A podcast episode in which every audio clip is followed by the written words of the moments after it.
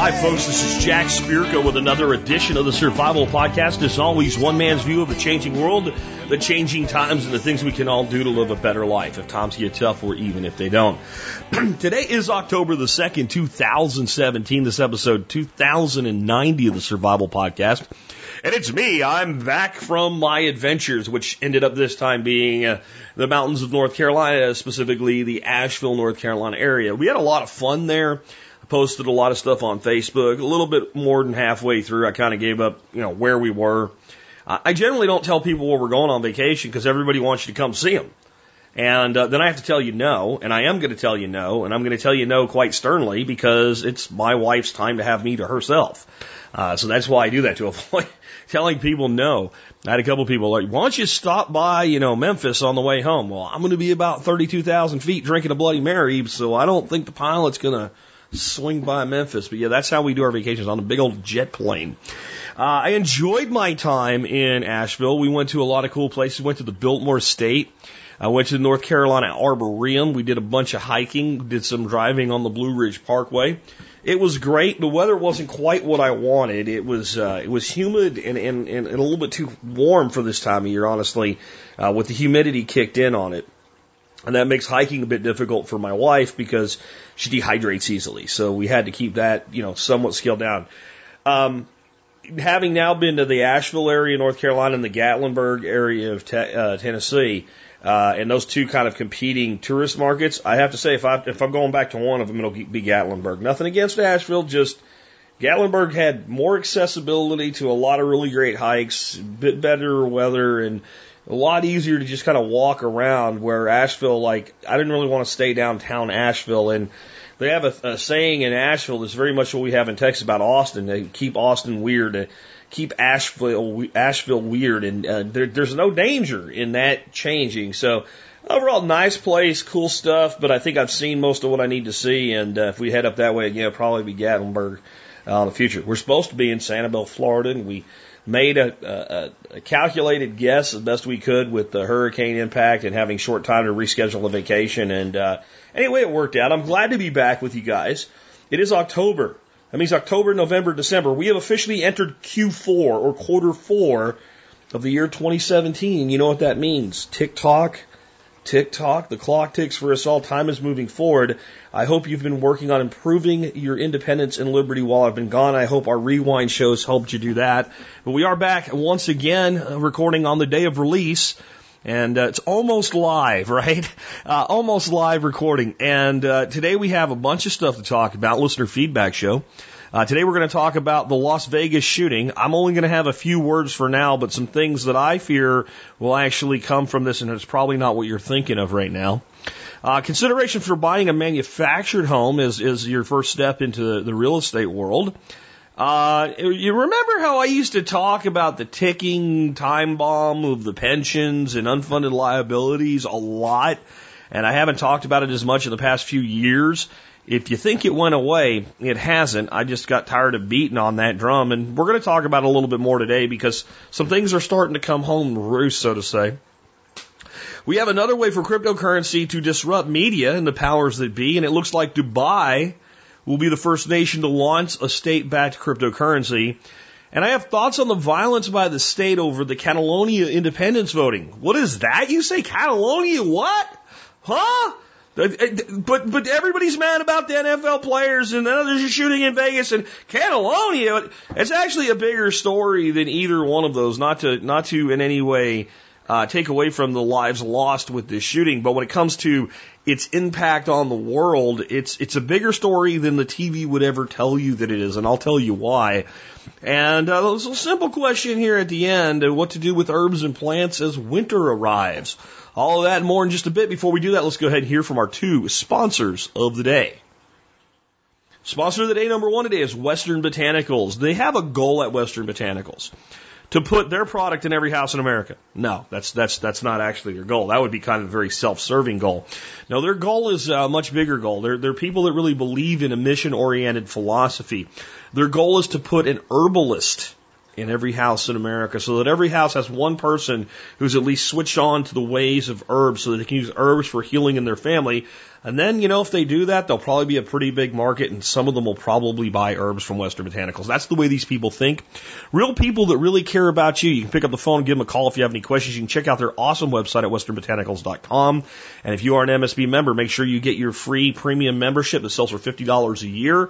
You get your first year for free from them. And if you decide you want to keep it and keep renewing with it, they cut the price in half to 25 bucks. You can learn more at westernbotanicals.com.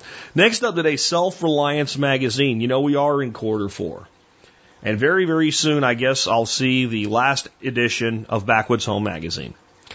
And it will be a more than 20 year journey for me of having received and read, I wouldn't say cover to cover, but read substantially every episode of Backwoods Home magazine that came out from about the fall of 1993 until the ends of this year in December of 2017.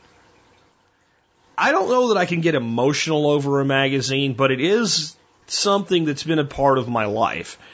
And when Dave Duffy contacted me and said that they were ceasing printing of Backwoods Home magazine at the end of this year, it was like, you know, a, a, a chapter finishing.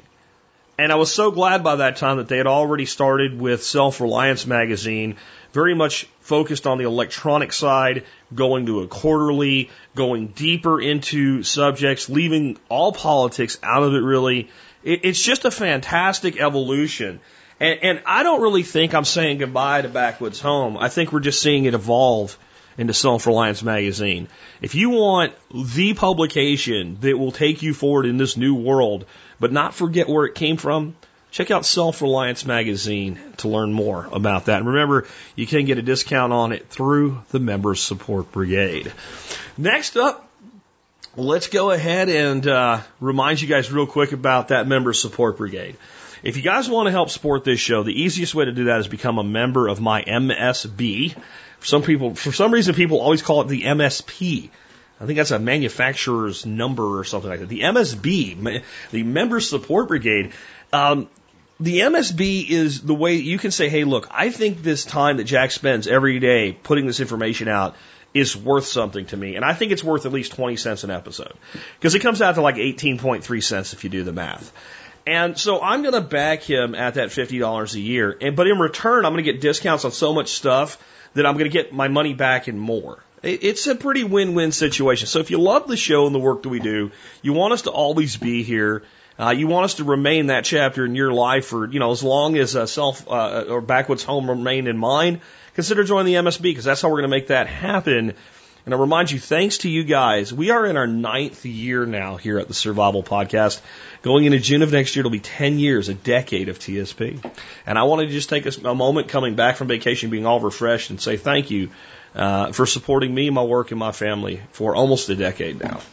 All right, so let's get into um, what's going on out there. I, I got quite a few emails about the Vegas shooting. Obviously, this happened, you know, last night. And this is what everybody woke up to today. And, and I'm not really going to respond to anybody's individual emails on this or feature them on the air. I'm not going to re- reference any articles or anything like that because even though I, I put Fox News on today to my own detriment, I guess, this morning, and, and this was the thing that greeted me. And I, I forgot about the TV and I left it running. And I went out and I looked at it hours later and they were saying the same thing. So if you've been under a rock somewhere you don't know happened in, in, in Las Vegas, this is what they know as of right now. A man named uh, Stephen Paddock has yet to be determined why went into uh, a hotel room overlooking a Jason Aldean concert and opened fire with multiple weapons, as many as 10 weapons reported in his uh, room uh, when he was eventually taken out. Uh, he opened fire for a very long period of time, wounding more than 400 people and killing more than 50. Uh, there are reports that, that Stephen Paddock had converted to Islam. And those reports are completely unsubstantiated at this point. We don't know one way or another. And there's also uh, reports that he was a big time gambler type person. We don't really know anything about him yet. and we don't really know anything more than I've just told you, in spite of the fact that TV's been running nonstop, wall to wall coverage of this thing over and over again. People were hurt, people were afraid, people ran, people helped each other. That, that's that's what we know right now, and, and and the media is attempting to make it a bigger story than that. But I'm already hearing the narrative flush out as to where this is going. And again, no disrespect to anybody that was hurt or killed or anybody that lost anybody when I talk about where this is headed. Uh, I don't bend these things for political means. It's not what I do, but I do evaluate what they mean for us going forward. Of course, the left uh, led by uh, Hillary, uh, Hillary Clinton, right? Hillary uh, has already come out screaming for more gun control, and the NRA wants silencers, and this could have been worse, and blah blah blah blah blah. And I'm sure that's what everybody that is pro liberty is concerned will come from this.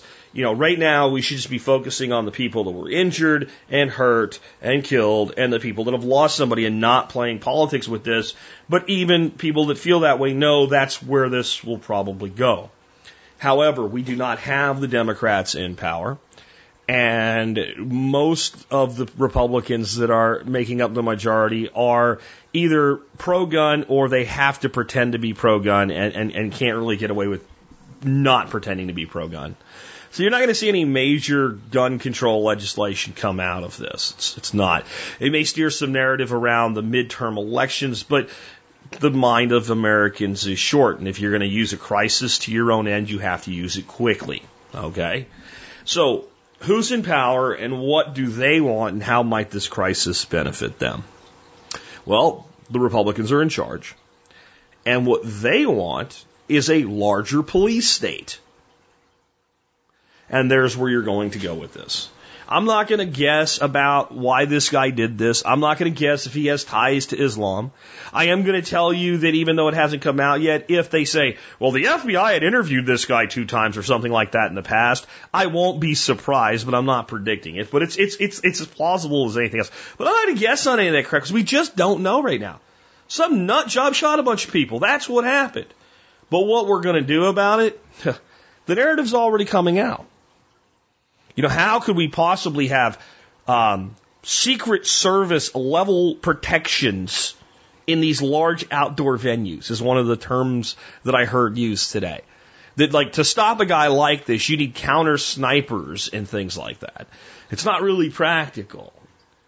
I think what you're going to see is justification for expanding the police state around this. Not directly in the realm of gun control, however, of course, down the road, as the left boot steps or the right boot steps on your neck at this point and advances the football, when the pendulum swims, uh, swings, it is possible the left might be able to use those things to justify or encourage or uh, improve their odds at forcing greater gun control. But right now, that's what you're going to see is the advancing of the police state. Um, I, I don't think it, like, I, I'm sure we're about four hours from 500 YouTube videos calling this thing false flag. I highly doubt that that's the case here. Uh, I don't think we have crisis actors in this. I think this is a legitimate tragedy. Um, and I think it's horrible. And I think it's it's probably the largest number of people killed in a mass shooting in America. That's what I've heard claimed anyway. Um, and it is what it is. But I, I think one of the things that Americans are very easily led to believe is that something even this tragic is more significant than it is. And I know that sounds heartless, and I don't mean to sound heartless. Again, I feel for these people. But it will not be something that alters the country unless we allow it to be, and that is where we will be led.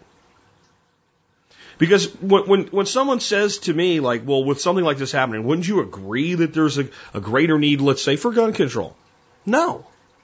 No, I wouldn't. Well, if it was one of your family members that died there, what would you think? Well, right now I would be busy grieving and I would think you were a miserable piece of shit for politicizing my grief. That's what I would think. However, once the smoke cleared, what I would still think is taking away the rights of another individual who's law abiding will not prevent people who are evil from doing evil. So I'm not going to justify taking away rights of men because other men abuse their rights by abusing the rights of others. Because then we have no rights left. But anyway, that's all I have on it for today. And as we know more, maybe I'll have greater opinion, but that's where this is headed. This is headed for a greater encroachment upon individual rights through the advancement of the police state, uh, more so than gun control in the next year or two. Let's uh, take another blah blah blah. Let's take a look at another uh, bit of feedback from you guys for this week. Okay, so the uh, the the next question I have comes from who does it come from? Ryan or Ryan? I'm not sure how you say the way. I've never seen Ryan spelled R I O N, but I guess it's Ryan. Um, he wants to know about mobile homes, and I do have some experience having lived in mobile homes and um, looked at quite a few as potential purchases and went through the numbers and things like that with them. So I'll do what I be- best I can here. Um, what do I need to check out when looking at a manufactured home as a potential first home purchase? Details. My wife and I are looking to purchase property. The piece that we have put at the top of our list has a manufactured house on it. There are signs of neglect, but the house doesn't seem to be in disrepair from the outside. I am an electrician, so I have the electrical covered. The plumbing will be checked out by my brother-in-law, but the rest of the house will be up to me to inspect. The property is just over five acres, gently sloping to mostly flat. The entire property has been grazed to dirt by horses.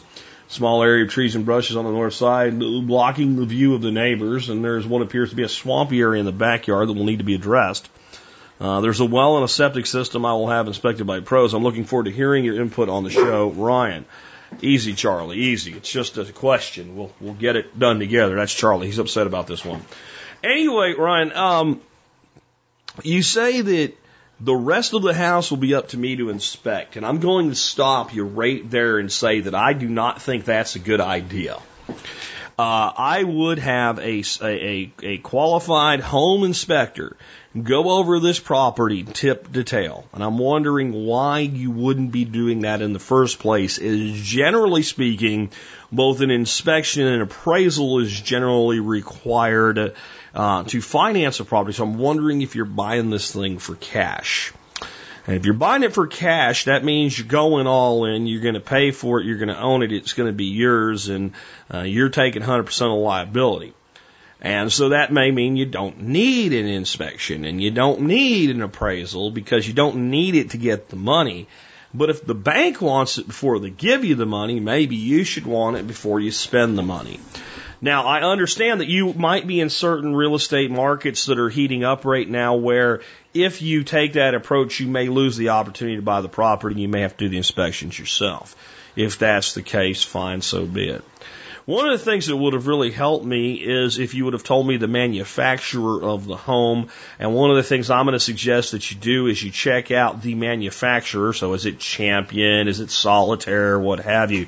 And what their reputation is and how their, their, um, mobile homes tend to do on the, the secondary market for resale and you know any unique uh, construction features that they have or don't have. The what year the, the the home was manufactured and what the price of that home was at its time of manufacture.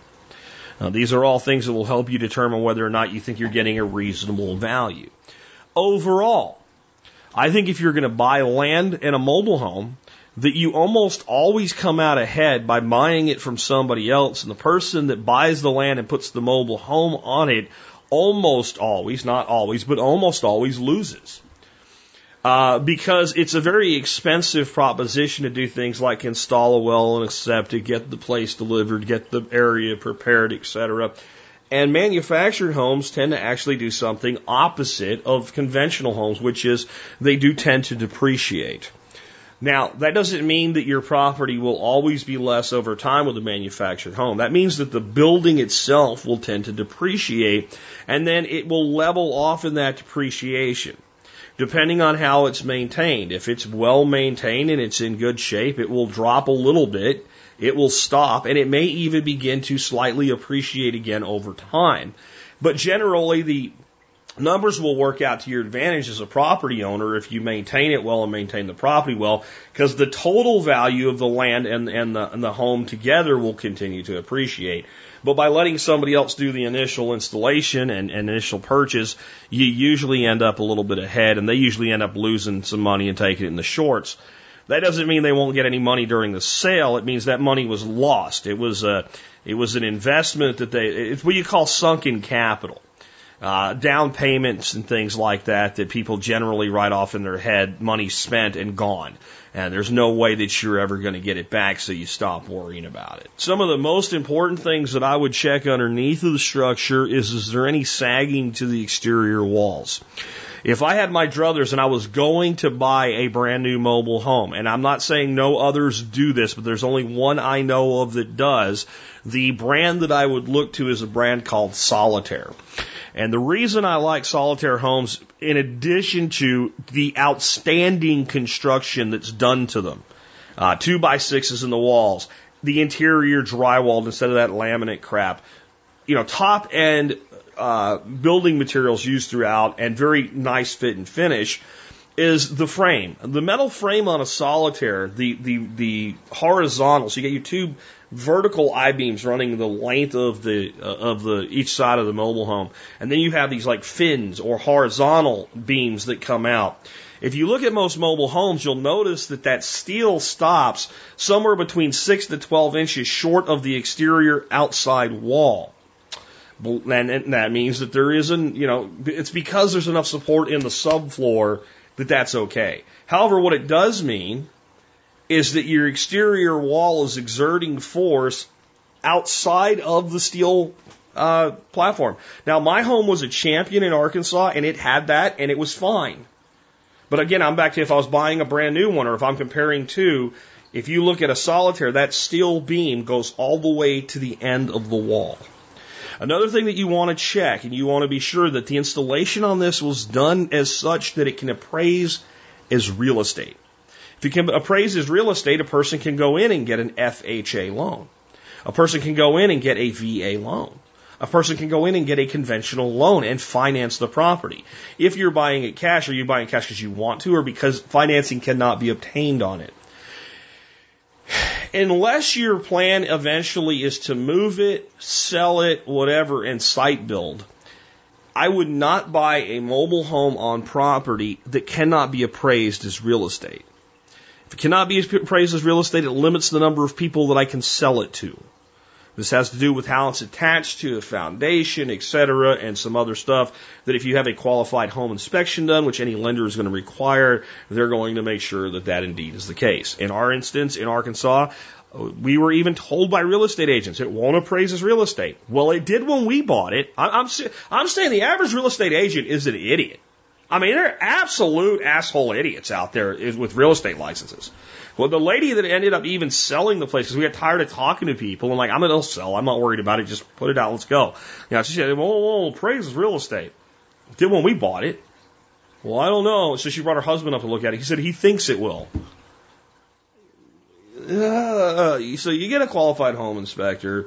They tell you that, and you know, again, if you're financing it, you're going to have to do that anyway. I believe that the roughly four to six hundred dollars you pay a certified home inspector to do a tip to tail inspection on any property is well worth the money spent and inevitably will lead you to discovery of issues you would not have known about. In general, those issues will allow you to negotiate money off the price of the property. Sometimes even in a market where things are pretty hot, because they're never going to be that hot around a mobile home. So that's kind of the direction that I want to steer you there. Yeah, you you know, you say you've got the electrical covered, that's good. Plumbing, you know, it either works or it doesn't in, in, in manufactured housing. It's probably not that old of a home, so there's no not going to be any lead pipes in there or anything like that. But uh, you know, the roof is a place a lot of manufactured home uh, companies kind of skimp they put the cheapest shingles they can on a roof. So if it's, you know, more than five years old, get a good walk around on the roof. Uh, check if there's gutters installed, if they were done right. You don't have water running places. Again, I just think the best advice I can give you is get a certified inspector out there to inspect it tip to tail. Hope that helps you. Let's take another one. This one comes in from Gary. Gary says, Jack, I thought you might like to see some projections on unfunded liabilities for state pension funds. Glad my eggs are not in that basket. Gary from Northwest Florida. And he has an article that's on Flipboard and it's called Americans Don't Grasp the Magnitude of a Looming Pension Tsunami That May Hit Us Within 10 Years. Let me read a little bit of this to you. The article is titled Americans Don't Grasp the Magnitude of the Looming Pension Tsunami That May Hit Us Within 10 Years. Total unfunded liabilities in state and local pensions have roughly quintupled in the last decade.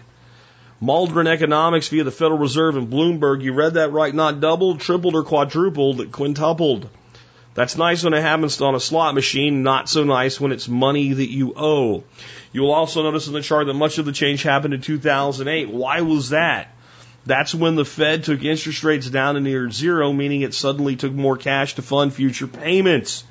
According to a, a 2014 Pew study, only 15 states follow policies that have funded at least 100% of their pensions needs. And that estimate is based on the aggressive assumptions of pension funds that they will get their predicted rate of return the discount rate. So let me stop and explain what that means there.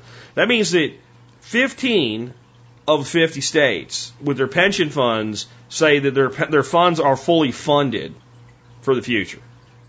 15 of 50. Now, you don't have to be a new math or what do you call them, core math student to figure out that means 35 ain't. All right. But they, what, what it also means, though, is of those 15, they're assuming a rate of return on the money in their funds, and if they don't make that rate of return, they are also not fully funded. All right? Just to decrypt it a little bit. Kentucky, for instance, has unfunded pension liabilities of 40 billion or more. This month, the state budget director notified local governments the pensions could cost could jump 50, the, the pension costs could jump 50 to 60% next year. That's due to a proposed reduction in the system's assumed rate of return of 7.5% to six and a quarter, a step in the right direction, but not nearly enough. Think about this as an investor. How can you guarantee a six to seven percent return these days? Do you know you way to guarantee yourself even a six and a quarter average annual return for the next 10 or 20 years? Of course you don't. Yes, some strategies have a good shot at doing it, but there's no guarantee. And if you believe Jeremy Grantham's seven year forecast, I do, his 2009 growth forecast was spot on, then those pension funds will have little hope of getting their average 7% predicted rate of return, at least for the next seven years. GMO via Mauldin Economics. Now, here is the truth about pension liabilities. Let's assume you have one billion in funding today. If you assume a seven percent compound return, about the average for most pension funds, then it means in 30 years that one million will have grown to eight billion approximately. Now, what if we, what if it's a 4% return using the rule of 72, which is how often money doubles based on the interest rate? Uh, the 1 billion grows to around 3.1 billion grows to around 3.5 billion or less than half of the future assets in 30 years if you assume 7%. Remember that every dollar that is not funded today means that somewhere between $4 and $8 will not be there in 30 years when somebody who is on the pension is expecting to get it. Let me read that again because you hear these pension shortfalls in today's numbers when you hear about places like Chicago. Okay? But you, you, what you're not seeing is the long term. So let me read that little paragraph to you again. Remember that every dollar that is not funded today means that somewhere between four and eight dollars will not be there in 30 years when somebody who's on a pension is expecting to get it. Worse, without proper funding, as the fund starts going negative, the funding ratio actually gets worse, sending it into a death spiral. The only way to bring it out of the spiral is, is huge cuts to other needed services or massive tax cuts to pension benefits. The situation is dire even in the best case scenarios. But what if? The state of Kentucky unusually frank report regarding the state's public pension liability sums up the state's plight in one chart. State of Kentucky via Mauldin Economics, the news for Kentucky retirees is quite dire, especially considering what returns on investments are realistically likely to be. But there's a make or break point somewhere. What if the pension plans must either hit 6% average annual return for 2018 to 2028 or declare bankruptcy and lose it all? That's a much greater pro- problem, and it's a rough equivalent to what state pension trustees have to do. Failing to generate the target returns doesn't reduce the liability, it just means taxpayers must make up the difference. But wait, it gets worse. The graph we showed earlier stated that unfunded pension liabilities for state and local governments were $2 trillion. Get that? $2 trillion. That's more than people pay in individual federal income taxes in a year. $2 trillion. But that assumes an average 7% compound return. What if we assume a 4% compound return? Now the admitted unfunded pension liability is $4 trillion. So best case scenario, the 2 trillion short, not going completely negative, just only being able to get 4% return, they're 4 trillion short. But what if we have a recession, the stock market goes down by the past average more than 40%? Now you have an unfunded liability in the 7 to 8 trillion dollar range. We throw the words a trillion dollars around a lot, not realizing how much that actually is. Combined state and local revenues for the U.S. total around 6 tri- 2.6 trillion. After the next recession, whatever that is, the unfunded pension liabilities for state and local governments will be roughly three times the revenue they are collecting today. And that's before a recession reduces their revenues. Can you see the taxpayer stuck between a rock and a hard place, two immovable objects meeting? The math just doesn't work. We're starting to see cities filing for bankruptcy. The small ripple will be a tsunami within seven to ten years. It goes beyond a financial crisis. It's social and political catastrophe. Many state and local governments have 100% funded their pension plans. Some state and local governments have overfunded them. What that really means is that the unfunded liabilities are more concentrated and they show up in unlikely places. You think Texas, where Jack lives, is doing well? Look at some of our cities and weep. Look too at other seemingly semi-prosperous cities all over the country. Do you think the suburbs of Dallas will want their taxes increased to help out the city? If you do, I may have a bridge to sell you unless you'd rather have an oceanfront property in Arizona. The issue is going to set neighbor against neighbor, retirees against taxpayers. It will become one of the most heated battles of our lifetime. It will make the Trump Clinton campaigns look like school kids tiddlywink smackdown. Well, it's kind of how it looked to me when it was going on.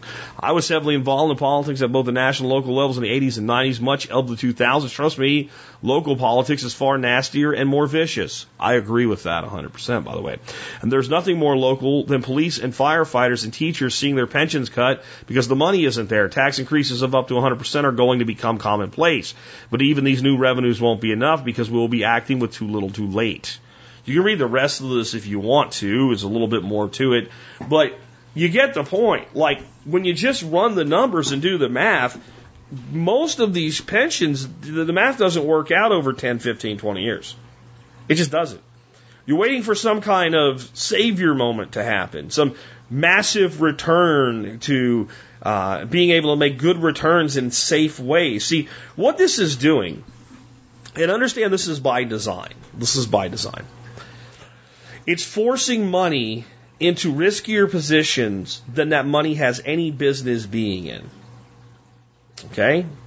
So when you think about it this way, when you're running a pension program for workers of a company or a state or a city or anything like that, you're talking about retirement money that has been guaranteed with a dollar figure work here for this many years under these circumstances, and when you retire, we'll give you this much money a month until you die.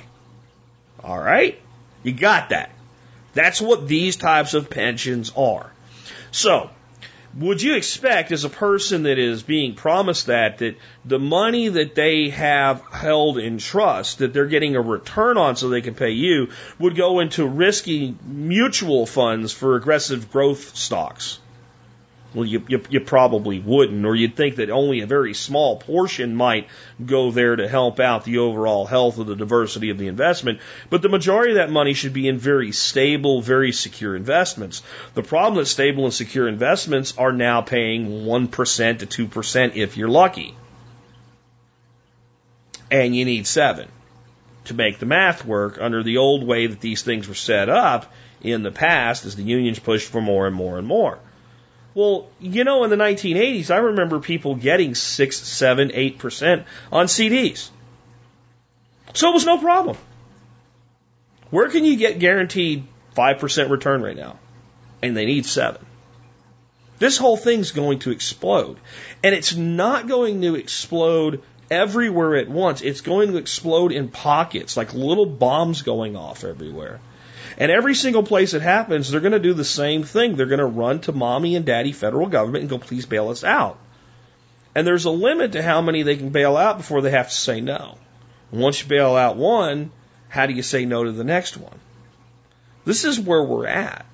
And everybody wants to talk about Chicago because Chicago's an easy dog to kick while it's down. We have problems in a, the state of Texas is not actually in that bad shape. Actually pretty good shape from a standpoint of these, these pensions. But the individual municipalities, the cities and the counties, there's a lot of them. Fort Worth is hanging by a thread. Dallas is hanging by a thread. And there's only one place for these municipalities to get money other than dole outs from the Fed. Okay? One place only. Their local constituents. They can't play the game the federal government does and raise income taxes of people in Florida, and then they've raised it for everybody, but the people in Florida that are doing well end up paying for the people in Mississippi. You can't do that. If you're if you're a, a county in Texas or a city in California, the only place you can go as far as a well to get money is the people that live in your county or your city. And the primary revenue that these people raise is through property taxation. And as you increase property taxes, you decrease the number of people that want to freaking live where you're taxing them, so they leave, they move.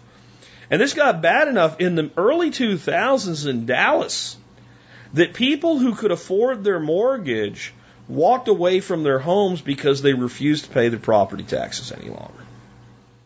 There were letters in the Dallas, uh, the Dallas Morning News from people saying, City of Dallas, I left my house with the keys on it. I'm not paying for it. You can choke on it. This was in the early 2000s when times were relatively good. So what happens if you try to go to that well to get that money? And what this gentleman who wrote this article is saying, John Mauldin, Mauldin Economics, is it's basically an economic civil war. You got old teachers and retired firefighters and special interest stories on them, and they want to be paid and they deserve to be paid, and you agree with it right up until they want to take your taxes that are $3,000 a month for the home you supposedly own and make them six.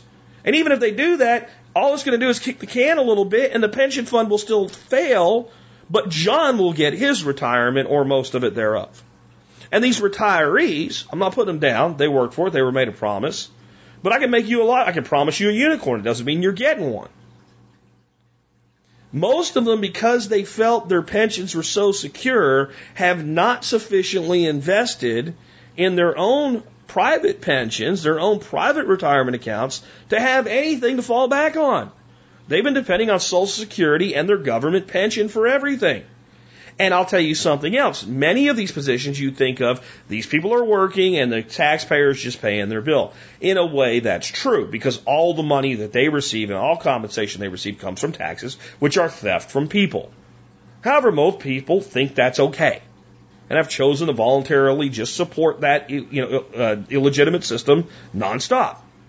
And the people doing the jobs are just doing the jobs and following along, and they're probably doing a reasonable job at what they're paid to do. And what you need to understand is many of them are paying significantly into these pension programs. It's not all just like employer contribution. I talked to one police officer recently that said he will retire at 26 years. So that's an odd number. Why 26? Because That's when my, my retirement's maxed. He said at 27 years, the amount that I start fund uh, that I fund personally into my pension begins to exceed any appreciable gain by staying another year. Please worked out that math. Nice for him, I imagine. However, that means he's paying money in. So these people that will want their pensions, it's not like they didn't pay anything in. But the reality is we have people retiring in some of these positions in their early 50s. And these pensions, which are fairly significant, are paid for life. And we now have many people living into their 90s. The math doesn't work. The tsunami's coming. Be prepared. I'm not saying if you have a government job, go quit it. I'm saying, I'm not even saying that you won't get your retirement. I don't know which ones will make it and which ones don't. I'm saying a lot of them are going to fail and you should plan that yours will and be preparing for your retirement as though it's not there. And if it is, it's a great big cherry on top of your Sunday. I hope that makes sense. Again, if you want to read this article, you can read it.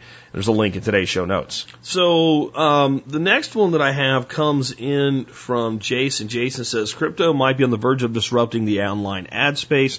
There's now a small piece of JavaScript that can be loaded on websites that will donate the user's computing hash power for a brief time to mine Monero on behalf of the website owner.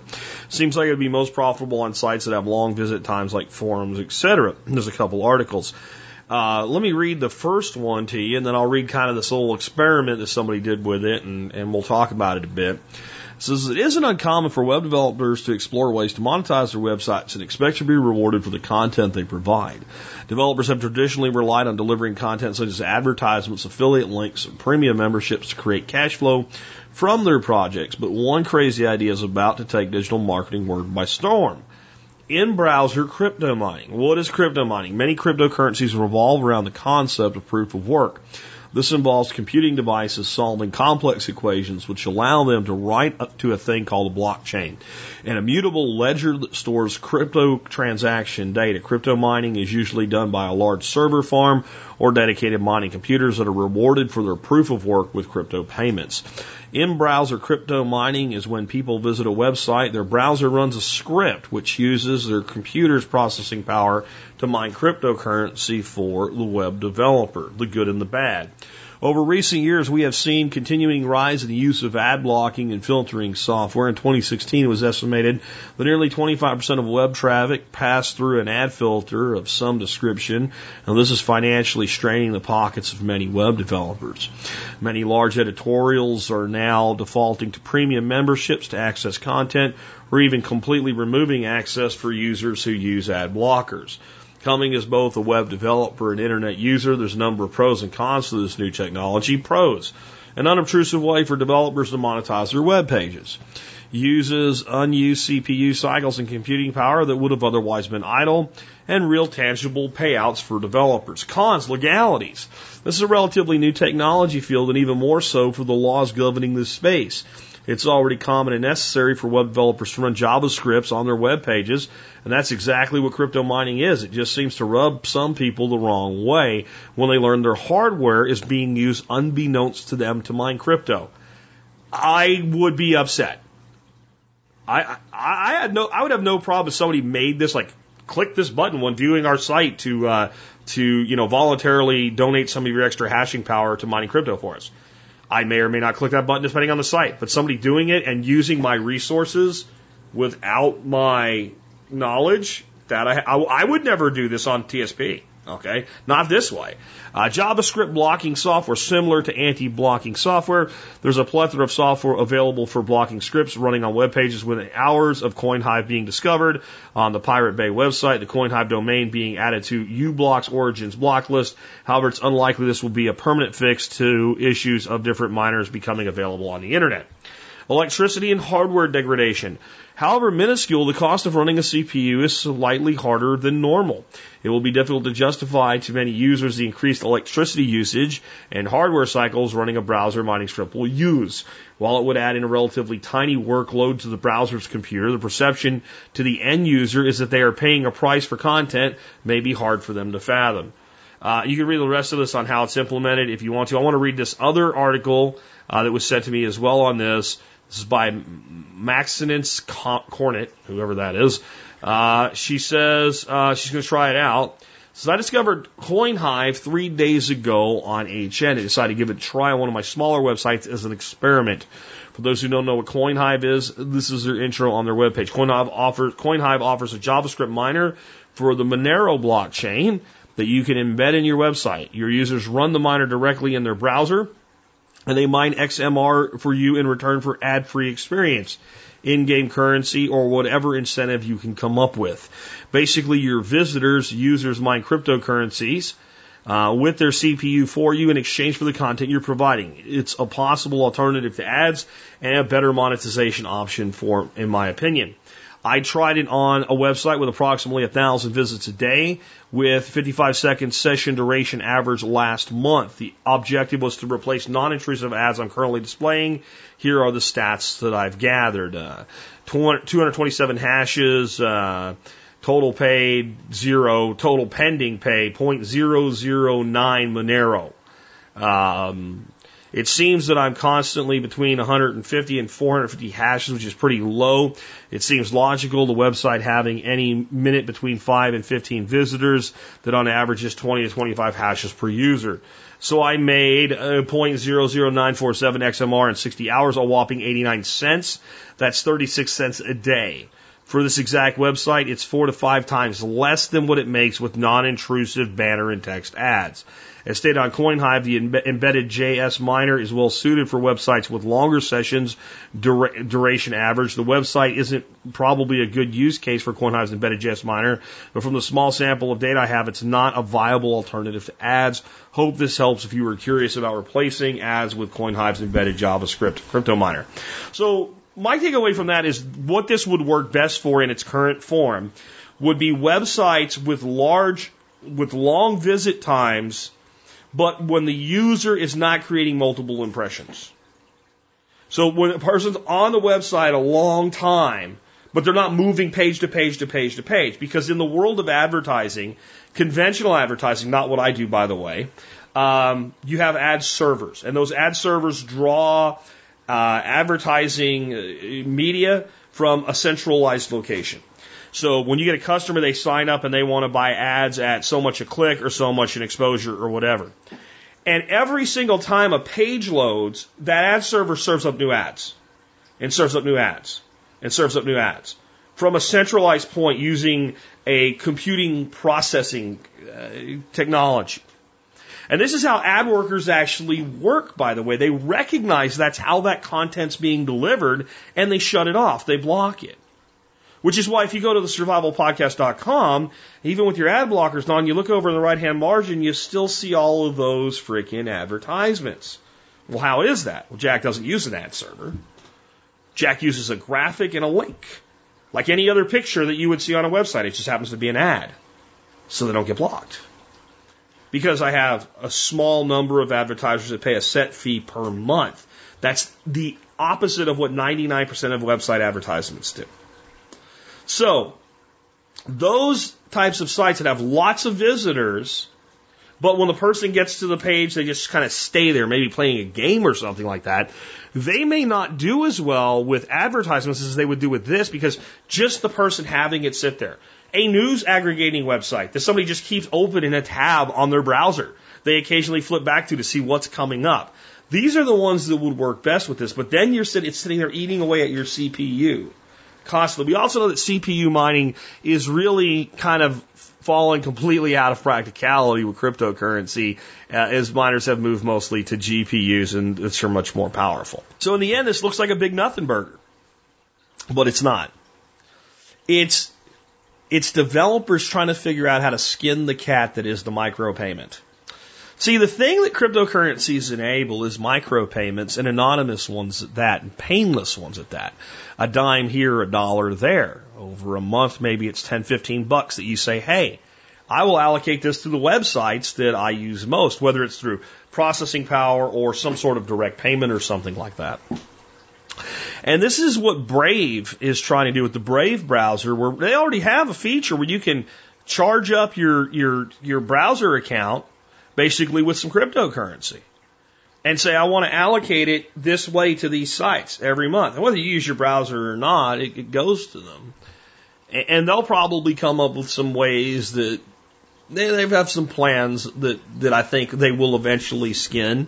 Um, such as if an advertiser wants to reach people using the Brave browser, which has ad blocking, uh, users that decide they'll view ads only from the Brave network, uh, will be given some portion of the ad revenue in return for looking at it. That's that's another type of thing.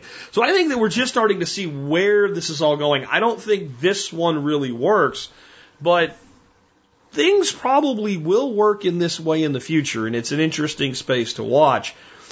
What we're moving toward, and I think this is something a lot of people are going to have a problem with when I say it, but I'm going to say it anyway, is what I would call a tithing economy a tithing economy. So a tithe in church is like, you know, 10%. That's where the, the word comes from. So uh, if you go to, you know, many churches, they'll tell you that it's your duty as a church member to, you know, to support the church. And that the traditional way to do that is with 10% of your income. That's a tithe to the church. That's your charity. And some churches are big on trying to make that point, and some are just like give what you can, but the biblical principle is this tithe. Okay, so that, that comes from a tenth. So when I say a tithing, I don't mean a tenth. I mean the concept of giving to someone or to some entity that you believe in. And if you think about it, in a large way, that's how the member support brigade works. So you guys listen to the show, you like the show, you find it valuable in your life, and you think, yeah, Jack's worth 20 cents an episode. So even though I don't have to pay for it, I will choose to give some portion of my hard earned money back to this source of information that does so much for me with entertainment and education. Got it? All right. And I think what we're trying to do in this world of information, and this is things, things, things like Steem, right? Steemit, where people are writing articles and putting out commentary, and people say, well, I like that, so I'll give you a little bit of Steem, and it's actually a little bit of money. And now they're rolling out a technology, I won't go deep into today, but basically will let anybody with a web platform do what Steem does and create their own token or their own methodology on the Steem blockchain where their users can basically generate cryptocurrency and share it with each other. But it's based on value. The value of what is this information or entertainment worth to me? And we've, we've moved from a manufacturing world into an information world. The, the, the thing that occupies most people for the most time every day anymore is information. And even when it's material versus information, there's a massive amount of information that goes into purchasing or utilizing or choosing the material. What I mean by that is, let's say it's 1980 and you decide I want a new fishing rod what were you most likely to do? You might have read, read Sports Afield and Field and Stream and things like that and got some ideas from it. And I'm sure you may have. But the thing you would have probably done is you would have went down to the store and looked at what was available, or you would have talked to your Uncle Bob who's been fishing since fish were invented. And you'd say, hey, what do you recommend available right now? Well, what are you going to do when you want a new fishing rod right now? You might check out TSP because I talk about it some, but you can go on Amazon. You can see thousands and thousands of reviews, and you can go on, you know, Cabela's website, Bass Pro website, and all these other sites and see reviews.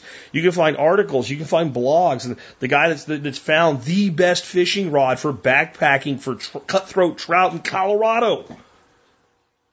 Now, what's that information worth to you if that's what you're looking for? It's worth something. And I can prove that it's worth something. The fact that you might spend 30 minutes looking for it means that it's worth something. Because you wouldn't spend 30 minutes looking for it if it wasn't worth something. Because 30 minutes of your time is worth something. So we're moving into a world where people providing something that's valuable to others, okay, are starting to say, hey, I, I, I don't need it from everybody and all the time. But it might be nice that since I do all of this stuff that you seem to have value in, that maybe once in a while there is a little reciprocity. And cryptocurrency will create the ecosystems by which that will occur because it can do something that regular money cannot. It can create ecosystems of trust where two people that don't know each other at all can exchange value on a trust based system with no concern. And that may be a little bit hard to understand right now. You'll just have to trust me on it. We are only beginning to see the scratches around the edges of what cryptocurrency will do to disrupt the modern media empires. You are going in your lifetime, unless you're really, really old and going to cash your chips in soon, if you're my age or younger, you will witness the destruction of mainstream media. You're already seeing the opening salvos of the war, and they cannot win because they are grossly outnumbered. But you will see the complete and total collapse of not just the state based education system, but the state based media monopoly. I know you think we have freedom of media in America because your cable, you know, platform has 9,000 channels or whatever But six media companies that own your politicians own 98% of those communication channels. But they don't own the Survival Podcast. They don't own my buddy Vin Armani. And they don't own you unless you let them own you. And the only way you can have people truly engrossing themselves into one thing and becoming that information resource that some number of people choose to rely on is for it to be financially viable. And it will be cryptocurrency in forms that you cannot even think of yet that will enable that to occur. On cryptocurrency, let's take another one. So one of the things that I've predicted now for about two years with cryptocurrency is that some country somewhere will eventually create a cryptocurrency. And a, a, few tire kickers have been out there, and some of them that may still make good on it. Estonia looks really serious about eventually doing it. Um, Ecuador's talked about it, and they probably should have done it already. And the reality is, I could create Jack coin tomorrow now, or, or TSP coin or Val coin tomorrow. And, and I mean, I could literally just roll it up and do it. And if I, I wanted it to be done a little bit more elegantly, eloquently, I could hire a, a, a coder uh, to spend maybe a week and a, a thousand bucks and roll out a pretty nice cryptocurrency. I could roll it out as one that's issued or one that's mined. So you might ask, why don't I do it? Because it doesn't provide any real value. I don't see where I would provide value other than enriching myself by doing it. And if I thought I could come up with a cryptocurrency that would really provide a value or create an ecosystem or do something wonderful in my world and in your world, I would do it. So, but, but the point is, it's not hard to do. And if a nation does it, well, then it immediately has a credibility. So any nation can do this, but no nation has done this. And I'll tell you, it's because it's a scary prospect. But it's going to be like the four minute mile. There was a time when people didn't think that anybody could run a mile in four minutes. It was a psychological barrier, and when the first person did it, a whole shitload more people did in the next few months. And now the four minute mile isn't even that big of a deal. We have people now running the mile as quickly as three minutes and 43 seconds. And again, it was as soon as somebody broke the four minute barrier, it, it just began to, to drop further from there. And I'm sure somewhere right now, the belief that the mile will never go below 340 is floating around, and sooner or later, someone will probably do it. And, and that's kind of how this cryptocurrency thing is going to be with national governments. Once one does it, it will unleash a maelstrom of people competing for it. And it's going to be smaller nations, ones that you wouldn't expect, that see that this might actually enrich their nation. Because you might imagine if you're a smaller country and you put out a cryptocurrency and there's all kinds of people investing in it, there might be an awful lot of investors that would say, hey, I want to hold some of this country's cryptocurrency. And depending on how you create your currency, whether it's mined or whether it's issued with some sort of cap or attached to some other metric, basically you're selling it into circulation. Nice little business to be in. It's what the banks do, right? Through selling it into debt, but this is more of a direct sell of the currency into circulation. So who is going to be the one to do it? Well, it looks like now 100% that it's going to be Dubai. Yes, Dubai of the United Arab Emirates. And they're not just saying they're going to do it, they signed a deal to do it. Dubai signs deal to create digital currency EM Cash this is on ArabianBusiness.com. EM Credit, a subsidiary of Dubai Economy and UK based Object Tech Group Limited, will work together on the new technology. A partnership has been set up to develop and implement EM Cash, an encrypted digital currency which people can use to pay for various government and non government services in Dubai. Basically means it's money. Right? If you pay for government and non-government services with something, it's and the state says it's their currency, it's money in in the state that it's being issued in. According to state news agency WAM, EM Credit, subsidiary of Dubai Economy, and a UK-based Object Tech Group Limited will work together to establish contractless payments. Based on the latest black tech blockchain technology, EM Cash will be the digital currency in EM Pay Wallet launched by EM credit to support contractless payments. EM will pay will allow for UAE residents to make varied payments through the the near field communications option on their smartphones or NFC. With EM Cash, EM Pay users will have the option to secure digital currency and merchants can receive such payments in real time without going through intermediaries. Ali the Deputy Director General of Dubai Economy, said EM Cash would give financial identity to contractless transactions, reinforce Dubai as a competitive business destination, enhance customer happiness, and accelerate Dubai's evolution into a smart economy. A digital currency has varied advantages, faster processing, improved delivery time, and less complexity and cost. It will change the way people live and do business in Dubai and mark, make a giant leap for the city in harnessing game changing innovations and improve the ease of business and quality of life. We are delighted to have Object Tech as our partner in this initiative and the Dubai Economy Accelerators Program. Obtaining the approval of other UAE authorities will be considered if required, he added. Muna Al Qasab, CEO of EM Credit Limited, added the EM Cash also reduces fraud as well as inflation, since the currency is issued in real time based on actual demand. In other words, we don't have a bunch of pesky money floating around out there that nobody really wants. Um, what does this mean? For Bitcoin and things like that, other than being some vindication that yes, our idea is better than yours, not much. Not much. See, it, there's a lot of people have been lauding the day that the state comes out with a cryptocurrency. It, to, to me, it's it's a big "I told you so," but it's also a big old "so what." In fact, it's actually a negative thing for liberty because you know when the state comes up with cryptocurrency, they are going to be able to track everything that you do with it. And they will know when John sends Tom five bucks for a basket of apples if they choose to use it that way. But that's why John and Tom should use Zcash, which is completely anonymous, or Dash, which can be completely anonymous, or even Bitcoin, which while not completely anonymous, I mean, you, you got a lot of work to do to track down the five bucks that John gave Tom for a basket of apples. You, you see what I'm saying? But this is a dream for countries. They just don't know what to do with it. They're afraid if they let that genie out of the bottle, they then have to compete with the market that is the cryptocurrency market. See, one of the things the United States can say right now is, well, we, the dollar is the dollar. It's not the crypto dollar. That's why you should keep your money in dollars. It's not this phony baloney hoodoo voodoo, even though it's completely phony baloney hoodoo voodoo, right? But they, the, the average person doesn't understand that. You know, the average person does not understand how a dollar is created, does not understand where it comes from, and even a lot of people that think they do, they're like, it's fiat currency. No, it's not, dummy. Our currency is not fiat. It's debt backed. It's worse. On one level, it's fiat because the government has declared it as such, but it's backed by debt.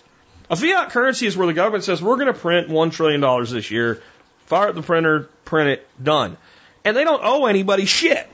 It's just currency that they put into circulation through various governmental programs. That's a fiat currency. So most of you think that it's a fiat currency, don't even understand it yourselves, and you know more than the average idiot. So the average idiot looks at the dollar and says, or, or the, the, the yen, or the yuan, or whatever, right? Uh, the euro, doesn't matter what it is, the Australian dollar, the Canadian dollar, the peso, the ruble, doesn't matter what it is, it's different than cryptocurrency. When they go to cryptocurrency, and my friends, they will, they can no longer make that claim. All they can say then is, but it's backed by the full faith and credit of UAE, uh, United States of America, Canada, uh, Sheboyganville, whatever the hell it is. Okay? But what they'll have to do then is explain to you why you would use their currency versus Bitcoin, where the rules of Bitcoin are predisposed to protect the wealth of the individual.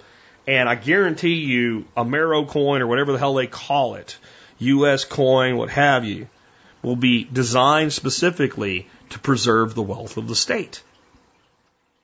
And that's where we're headed. But it does look like Dubai will be the first official government cryptocurrency that they'll beat everybody else to the punch.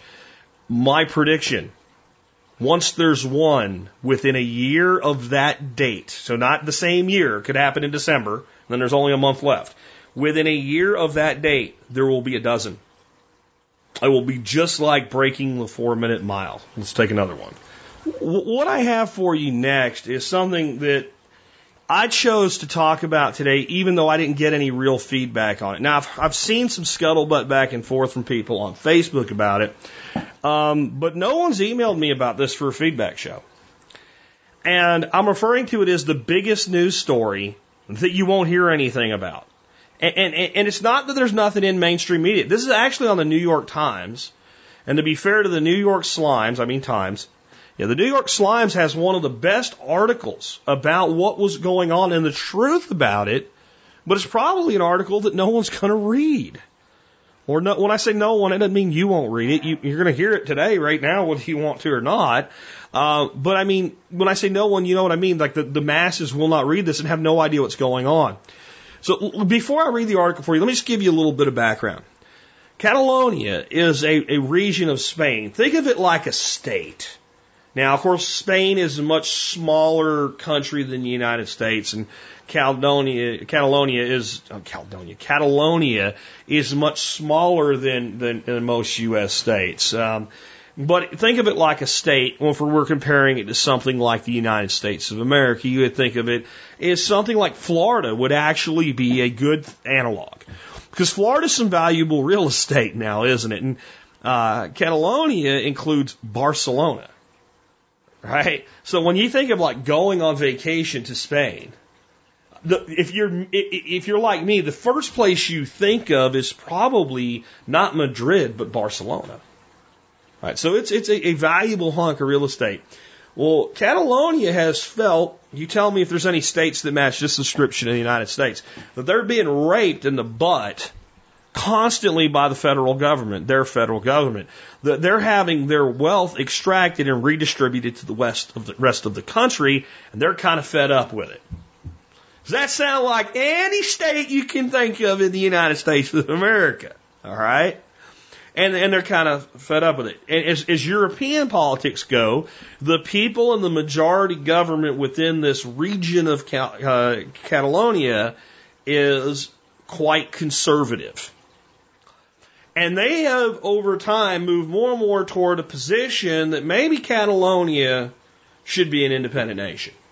They can just tell the, the, the central government of Spain to F off kindly elsewhere, do whatever you want, but we're out. And that has all moved toward a referendum to vote on whether or not Catalonia should be an independent nation.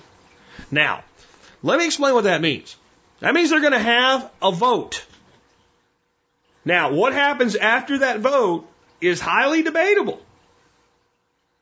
Because you can have, I can organize a vote right now if I want to that says Texas should be an independent state. And I can get enough backing, let's say, from the Texas state legislature under the Texas independent movement, and we could have a vote. And we could vote for Texas to be independent. It doesn't mean that it will happen. There's all types of mechanisms between the state government and the federal government after that that will take place. The, the Supreme Court of the United States will have things to say about it. But you, you would think if we were going to have that vote here in Texas, that the federal government wouldn't send in federal troops to prevent the vote itself. Especially if they've already said that the vote is unconstitutional, it won't be honored. Okay, with that in mind, let me read to you one of the best pieces of journalism to come out of the New York Slimes, I mean Times, in a long time. Catalonia's independence vote descends into chaos and clashes. Barcelona, Spain. Catalonia, def, Catalonia's defiant attempt to stage an independence referendum descended into chaos Sunday, with hundreds injured in clashes with police in one of the gravest tests of Spain's democracy since the end of the Franco dictatorship of the 1970s. National police officers in riot gear sent by the central government in Madrid from other parts of Spain used rubber bullets and truncheons. In some places, they fanned out across Catalonia to rest- to retrieve northeastern the uh, the restrict anyway the northeastern region to shut down polling stations and seize ballot boxes. Okay, just so you get this, the people of Catalonia are not rioting. They're not protesting. They're not tearing shit up. They're voting. And they sent the federal thugs in to prevent them from voting on this referendum and seize the ballot boxes. All right? The clashes quickly spoiled what had been a festive, if expectant atmosphere among voters, many of whom had camped inside polling stations and stayed late into Sunday night, fearful the officers might seize the ballot boxes. Turns out those fears were kind of, yeah, okay. By the day's end, both sides were claiming victory. Voting went ahead in many towns and cities with men and women, young and old, signing and chanting, singing and chanting as they lined up for hours to cast ballots. Just after midnight, the Catalan government said the referendum had been approved by 90% of 2.3 million voters. Those figures could not be independently confirmed. The Spanish government declared that the referendum had been disrupted. because they disrupted it. God, seeing like a state, man, you got to read the book, okay? This is just classic. This is a, the state sees itself as noble even when it's scum, man. Okay, more than 750 people were injured in the crackdown. Down, Catalan officials said, while dozens of Spanish police officers were hurt, according to Spain's interior ministry. The day's events left nothing clear except the clashes over the status of the region.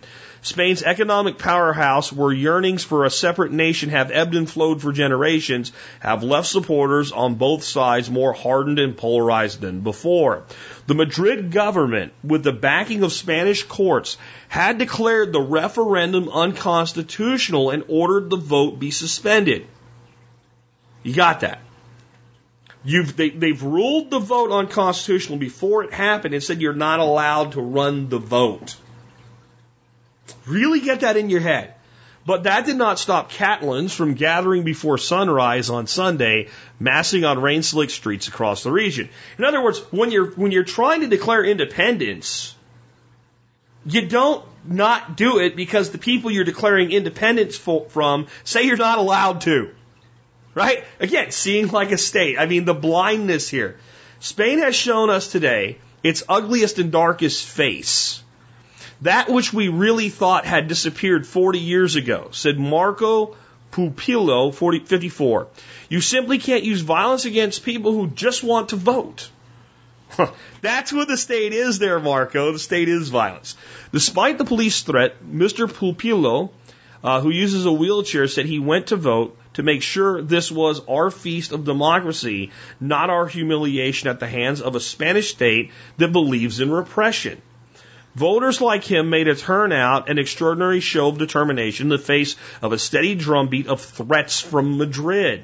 Prime Minister Mariano Rajoy at the at the news at a news conference Sunday evening characterized the police actions as a proper and measured response to the acts of secessionists. We did what we had to do, he said. Proponents of the referendum immediately pointed to the heavy use of police force as a blight on not only Mr. Rajoy's conservative government, but also on Spain's still relatively young democracy.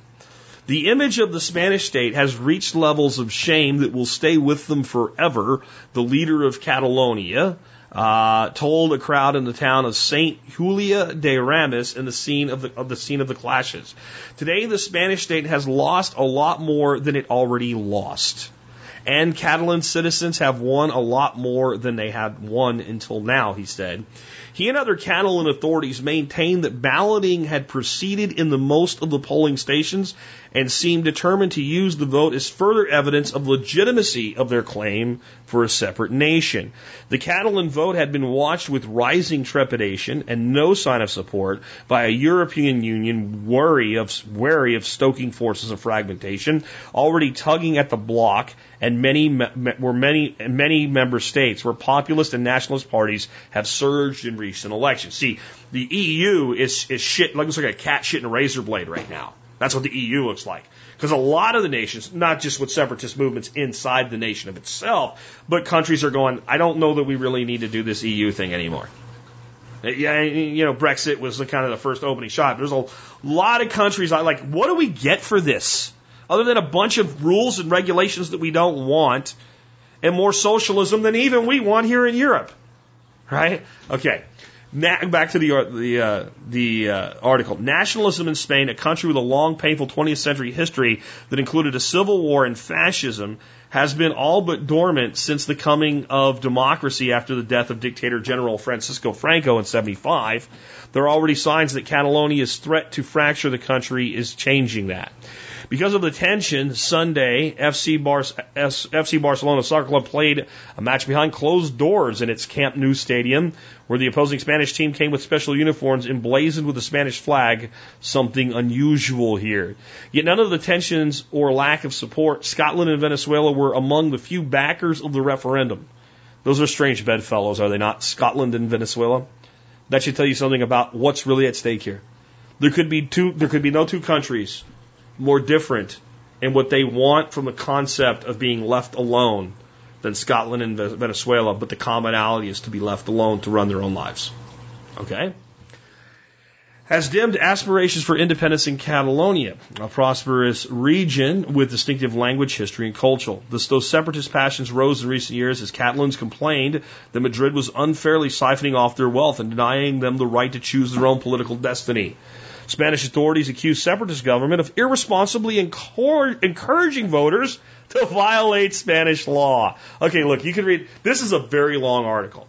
You can read the rest of it if you want to. But what happened here is that the Catalan government said, we're going to have a vote.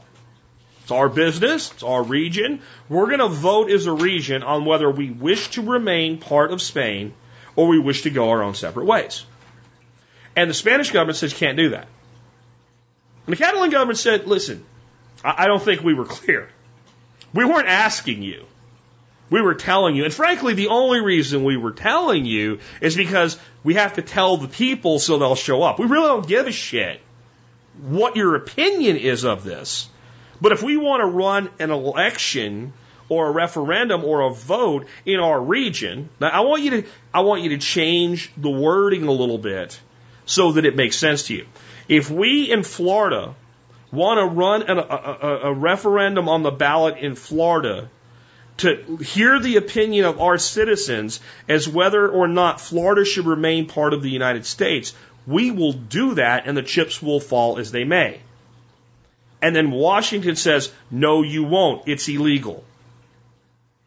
And, and Washington appeals to the Supreme Court that says it's unconstitutional. Well, that means the court is, is prejudging the result as being unconstitutional. The action itself is an independent state, in our instance, I guess a province in Spain, choosing to run an election. And when, you, when that, that independent, when Florida goes through with the election, they send in federal authorities and start kicking the shit out of people and beating the shit out of people and go into the polling places and grab the ballot boxes and take them away. And I want to read, I talked about seeing like a state. I, I wanted to read one more part of this to show you the mindset of the state. Catalan officials instead re- relied on privately printed ballots. Let me, let me go like a little further actually so this all makes sense. As Sunday approached, the Madrid government tried everything it could to thwart the referendum, disabling the internet, confiscating ballots, detaining some officials, and threatening more with prosecution. So let's take this to Florida. They go into Florida and they grab some of like the state representatives and, and town councilmen and put them in jail temporarily and detain them and say you, you can't be doing this. They grab election officials within the state of Florida that say uh, manage the polls and stuff like that. They grab the ballots. They turn off the internet in Florida. See, I know you think, but this didn't happen in Florida. See, but it's real to you when I say Florida. When I say Catalonia, you're like, I don't understand. It, it's somewhere over there. These are real people. They, they go in and they turned off the internet. They confiscate the ballots. They detain the officials and they threaten scores more of state officials. If you let this happen, we will prosecute you under federal law.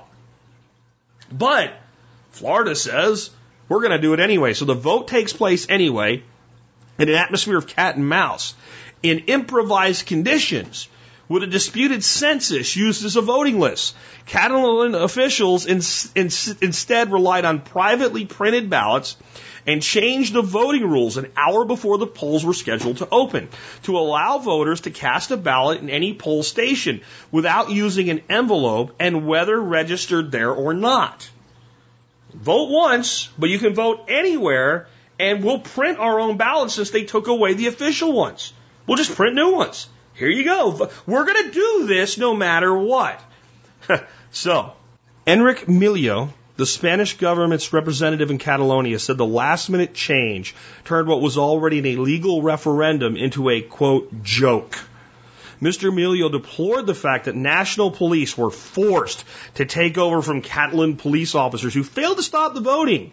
We're being forced to do what we didn't want to do, he said. Seeing like a state. Those jerks, those police officers in Catalonia, they were told to stop this election from happening or this referendum vote from happening. And you know what? The bastards didn't do their job and they made us go there and step on the throat of their own people even though we didn't want to do it. Now, why do you think you're not hearing about this on your TV set and it isn't because of the mass shooting that just happened. Yes, that will dominate the airways. But if it hadn't, you would not hear this broken down the way that I'm doing it for you here. Even though the New York Times broke it down, they did it because they know no one will give a damn and no one will read it. And if they're ever called and say, well, we covered it. We even covered it. They covered it well. Why do you think you're not hearing this? Because what's the real point here? What's the real point here? The point is that Spain knew which way the wind was blowing, and they knew that this vote would come out very, very much in favor of independence. If they felt that if they let the vote go forward, and they were going to get an 80% vote to stay as part of Spain, they would have done nothing. They wouldn't have sent people out to seize ba- to seize ballot boxes, to kick the doors to polling places in, or to bolt them shut so people couldn't get in. Some of the other shit you'll learn about if you read the rest of this article. They did it because they knew they were going to lose. And what they would say is, we didn't want to take this unconstitutional action and give it legitimacy. Oh, the word legitimacy comes into play here, but we need a prefix for it because the right word is illegitimacy. Illegitimacy is what they were concerned about. The illegitimacy of their own authority. See, a government serves at the pleasure of its people, not the other way around. And if the majority, and I don't mean 51% here, and I, am going to give it to you that probably since it was elite, you know, like they said you're not supposed to do it, the people that would have more likely voted no probably weren't as motivated to go out there and get kicked in the face by a cop. But I, I would say if you ran, if they had been left alone to run this thing on their own, they probably would have been like an 80% instead of a 90% vote to leave.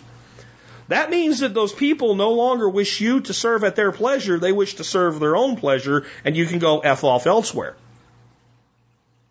And, and, and the, the reason that the governments of the world wouldn't like this is it shows the truth in that the state only has as much legitimacy as the members of that state as citizens choose to allow it to have.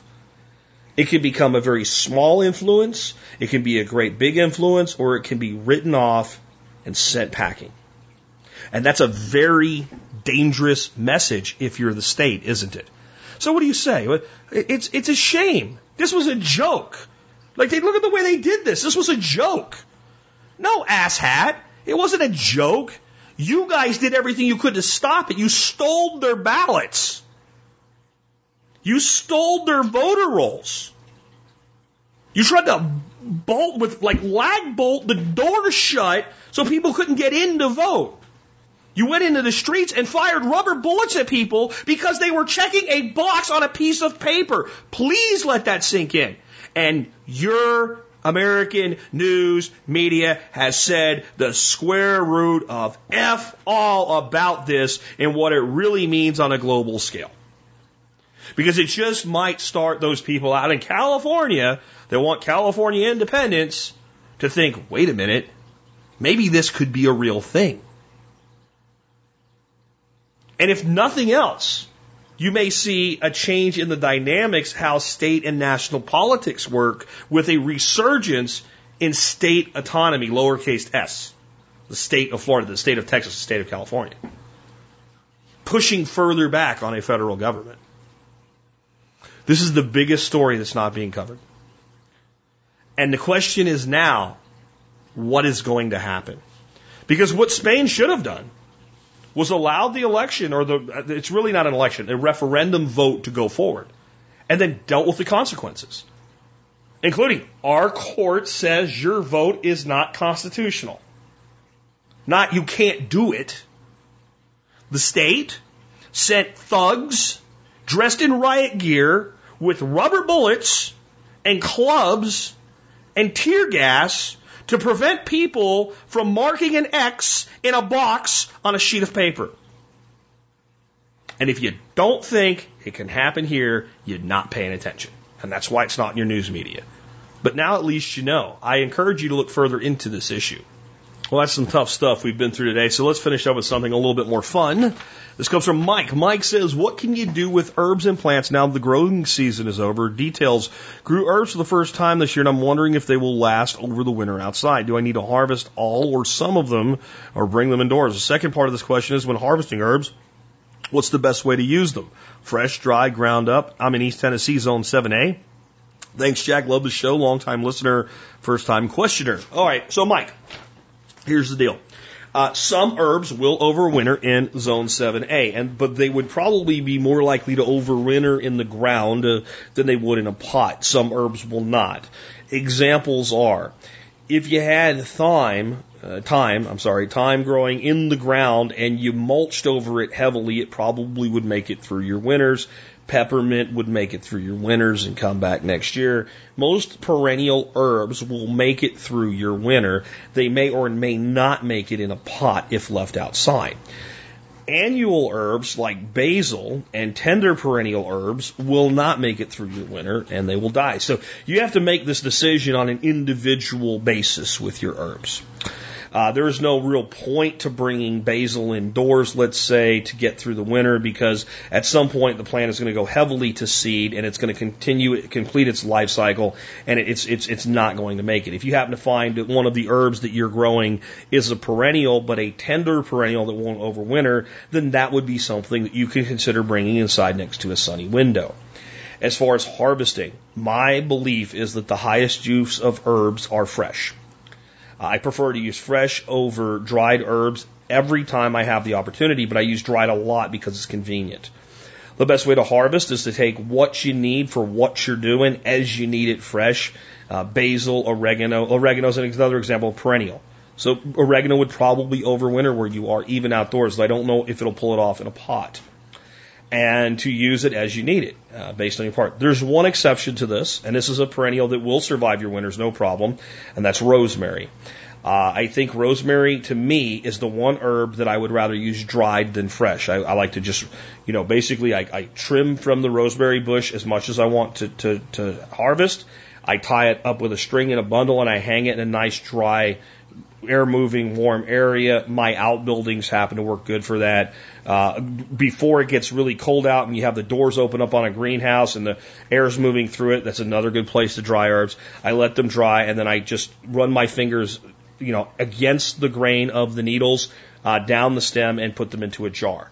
And I pretty much do the same thing with just about any other herb. Tie it up in bundles, let it dry, knock the leaves off the stem, put it into a jar, keep it cool and dry, and it will store for a very, very long period of time. So that's that's how you would handle that. But again, I prefer to use them fresh. With your perennial herbs, if you have them in pots, it's a really great opportunity to bring them indoors. And I think one of the things that many people in uh, somewhat southern climates like you live in fail to realize is that there's a lot of time during the winter that it's not freezing out. In fact, it's quite pleasant. You know, you'll have weeks that go by sometimes in the South in midwinter where your overnight lows are in the high 40s, but your daytime temperatures are in the 70s. And if you're not going to have a frost, it's really easy to take those pots back outside.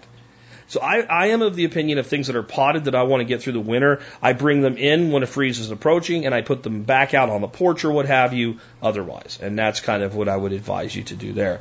There's also some plants that we think of as annuals that aren't herbs, but we can do something similar with. One is peppers.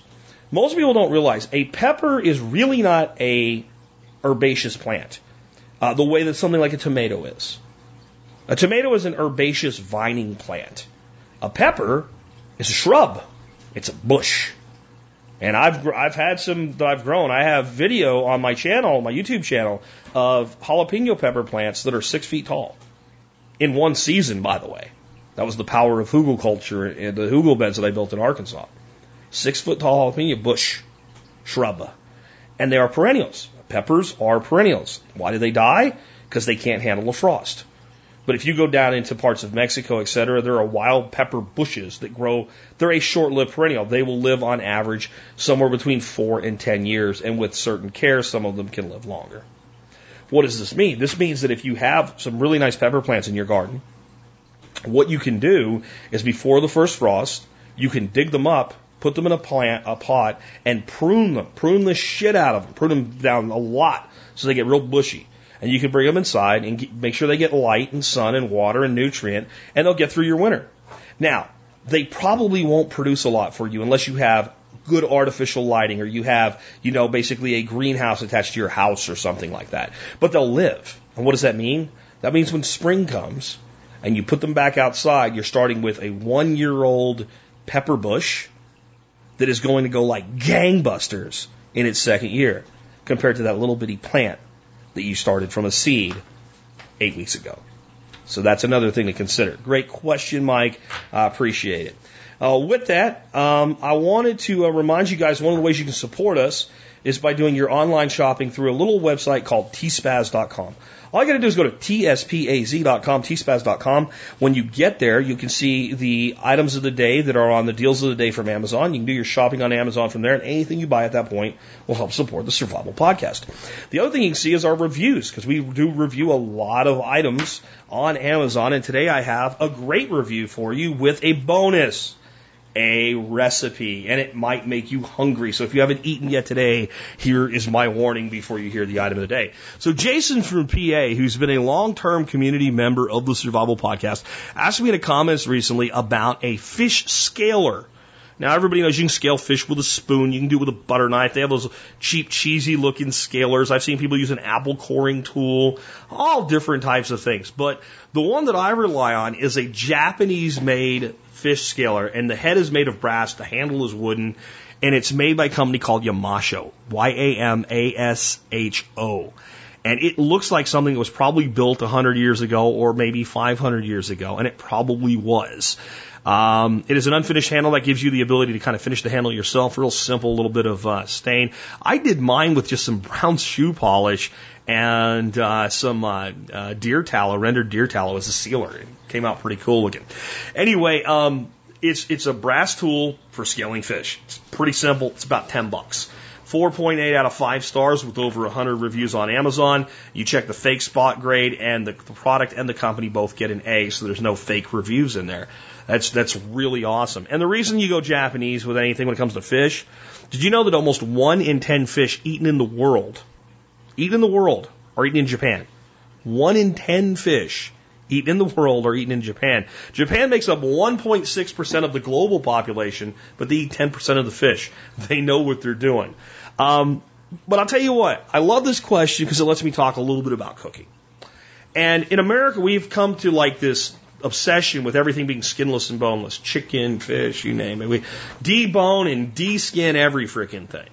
And then we also tend to then take it and deep fry it. So we, we take skin off because we think it's healthier off a chicken, and then we roll it up into a nugget and fry it. Uh, fish, I don't think anybody's really worried that the fish skin is not healthy, but it's something we've kind of gotten our head is not good to eat if you go to Japan and to be fair, China, Thailand, etc., most fish are cooked whole, bone in, head on, skin on. You don't have to leave the head on if you want, don't want to. I'll tell you why in a second why you might want to. Uh, but they're, bone and skin, like they know the flavors there. So let me give you this really simple recipe that you'd want to be able to scale your fish for. This is for a, a seared fish. Works well with any fish, but it's really outstanding with smaller panfish like bluegill and perch. Prepare the fish, you scale it, then you gut it. You can leave the head on or you can cut it off. The choice is yours. Then you take a very sharp knife and you score the skin on both sides. You cut little cuts, three or four cuts, just through the skin, just into the flesh, not down to the bone though, on both sides of the fish. Now we're going to make a rub. Here, and I have links to all of the stuff in the ingredients in the review today. You're going to use two tablespoons of Korean fermented chili paste. That's also known as gochujang. Okay? Don't worry about how to spell it. Just go to the site, tspaz.com, look up the most recent reviews, and you can see what gochujang is. And it is a fermented red chili paste made in Korea. Uh, two tablespoons of that. One tablespoon of ginger paste, or you can use minced fresh ginger.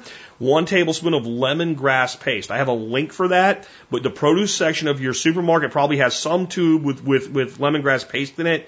Go get that. It's cheaper. It's very expensive online. Takes a long time to deliver. It's not as popular in the US as it is in the UK. And the only company selling it online on Amazon is out of the UK. And it takes like eight days to get it. So get that at your local store. But I put a link so you can see what I'm talking about. A tablespoon of garlic paste or freshly minced garlic. But I like paste for this. So if you're going to mince your own ginger and garlic, the best thing to do is get like a, a zesting grater and, and do it on that so it gets really, really fine so you can work it into the flesh of the fish. Then you need about a tablespoon of your choice of oil. I like peanut oil for, for doing this personally. And a tablespoon of fish sauce. And I use 40 degree red boat fish sauce. It's the only thing I'll buy. There's a link for that. And a good few grinds of black pepper coarsely ground black pepper. You mix that all up. The, the, the oil will thin it out a little bit. If it needs to be a little thinner so it'll work into the flesh a little bit more, add a little bit more oil. I just do this by eye. Mix it up, roll it all, rub it all over the fish, the outside, in the cavity, everywhere. Put it in the refrigerator and leave it alone. Best thing to do, make this stuff in the morning, rub your fish with it, go to work, go to school, do whatever you're going to do, come home and cook that fish that night. That gives it a good eight, ten hours to have that stuff absorb into the skin. All right. When you cook the fish, cook it in hot oil, like with a cast iron skillet or a good carbon steel pan, something like that. I like to put enough oil that when you lay the fish down, about a third of the fish's width is in oil. So you're actually like pan frying it here, not just searing it. And you're going to fry it at a hot temperature until the skin crisps and those little scoring marks open up. And it smells really wonderful. And when you push it with a fork, the flesh will flake off of the of the bones. The reason you might want to leave the head when you go to eat this thing, you pull the, the dorsal fin out of the back and the part without the uh, the bones. You, you just eat that like a potato chip. You eat the tail like a potato chip. It's so freaking good. You throw the little bones away. The bones on that dorsal fin just pull straight out. And then you take a fork and you just flake it. You just pull it right off where that opening is. The meat comes right off the fish off of where the ribs you don't have you don't have any waste. All the meat just comes off the fish beautifully. And if you do it off of one side like that, if you leave the head on the fish, you grab the head of the fish and you lift it up, and it just pulls the whole skeleton out whole. And it looks like from Tom and Jerry when Tom the cat was pulling like the the, the, the naked bones of the fish out of the, the other garbage. That's what it looks like. And you eat the other side. And that skin is so crispy, and that chili paste, and that ginger, and that garlic. Do that with some uh, sauteed vegetables. I give the whole breakdown in the review. This stuff is fantastic. And you can make it out of those little bluegills that are at a little pond at that apartment complex down the road. And it's a better meal than anything you buy. I always garnish this. I like to garnish it with thinly sliced chili peppers, cilantro, Thai basil, and green onion. And when you're doing your, your Thai basil for thinly sliced, take your leaves, lay them in a stack, roll them up like a cigarette, and slice them really, really thin like ribbons. And sprinkle that on top of your, your fish Enjoy it. A little chili oil if you want to go a little bit more. Fantastic. And it all starts with this $10 scaler. Stop throwing the skin away and stop dipping every piece of fish into beer batter and cornmeal. All right. Anyway, again, if you want to help support the show, tspaz.com will allow you to do that. That brings us to our song of the day. The song of the day today is Whatever Happened to Peace on Earth with Willie Nelson. And it's very much in opposition to the Iraq War basically the belief that maybe we should be minding our own business. Um, but the bigger question here is whatever happened to the desire for peace on earth? And he, he talks about in this song how like you probably won't hear it on your radio. You, you might imagine why you wouldn't. But what amazes me again, the synchronicity of having John uh, Adam pick these songs out. I couldn't pick a better song than this for today with the shooting. Whatever happened to peace on earth?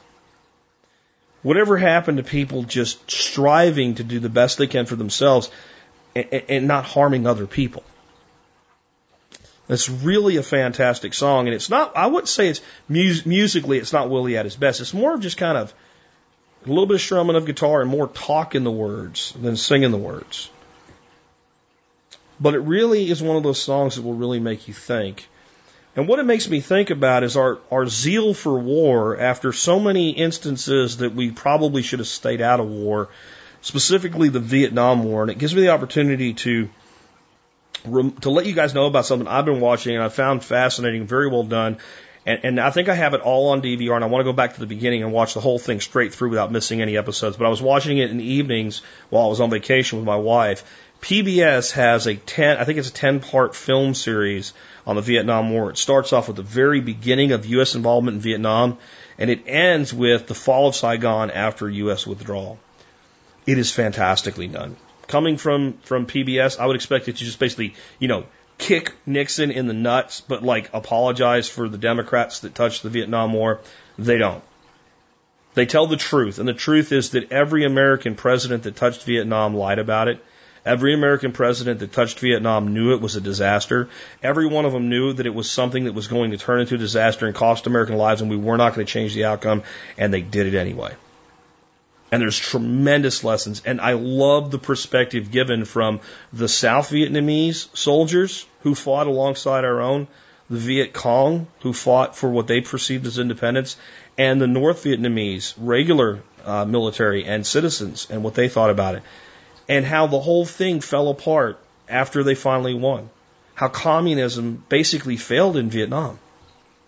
And how normalization with the United States relations was actually architected and done by the Vietnamese themselves. It is fan, it is fantastically done. And it is a sobering reminder of the mistakes of getting into wars that we don't belong in. I invite you to take a look at it and think about your children and your grandchildren whenever a politician tells you that we need to go to war with yet another country who's not actually done anything to harm us. With that, this has been Jack Spirko with another edition of the Survival Podcast, helping you figure out how to live that better life if times get There's tough so or even if they things don't. going on in the world. Baby's dying, mother's crying. How much oil is one human life worth? And what happened to peace on earth? We believe everything that they tell us.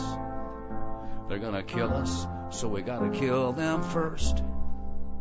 But I remember a commandment, thou shalt not kill. And how much is a soldier's life worth? And what happened to peace on earth? Bewildered herd still believing everything we've been told from our birth. Hell, they won't lie to me, not on my own damn TV. But how much is a liar's word worth? And whatever happened to peace on earth? So I guess it's just do unto others before they can do it to you. Let's just kill them all and let God sort them out. Is this what God wants us to do? And the bewildered herd still believing everything we've been told from our birth. Hell, they won't lie to me, not on my own damn TV. But how much is a liar's word worth? And whatever happened to peace on earth? You probably won't hear this on your radio, probably not on your local TV. But if there's a time and you're ever inclined, you can always hear it from me. But how much is a picker's word worth? And what happened to peace on earth? But don't confuse caring for weakness. You can't put that label on me. The truth is my weapon of mass protection, and I believe that truth sets you free. And the bewildered herd still believe it.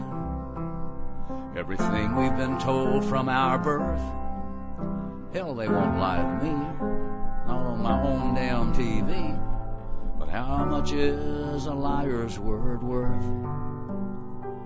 And what happened to peace on earth?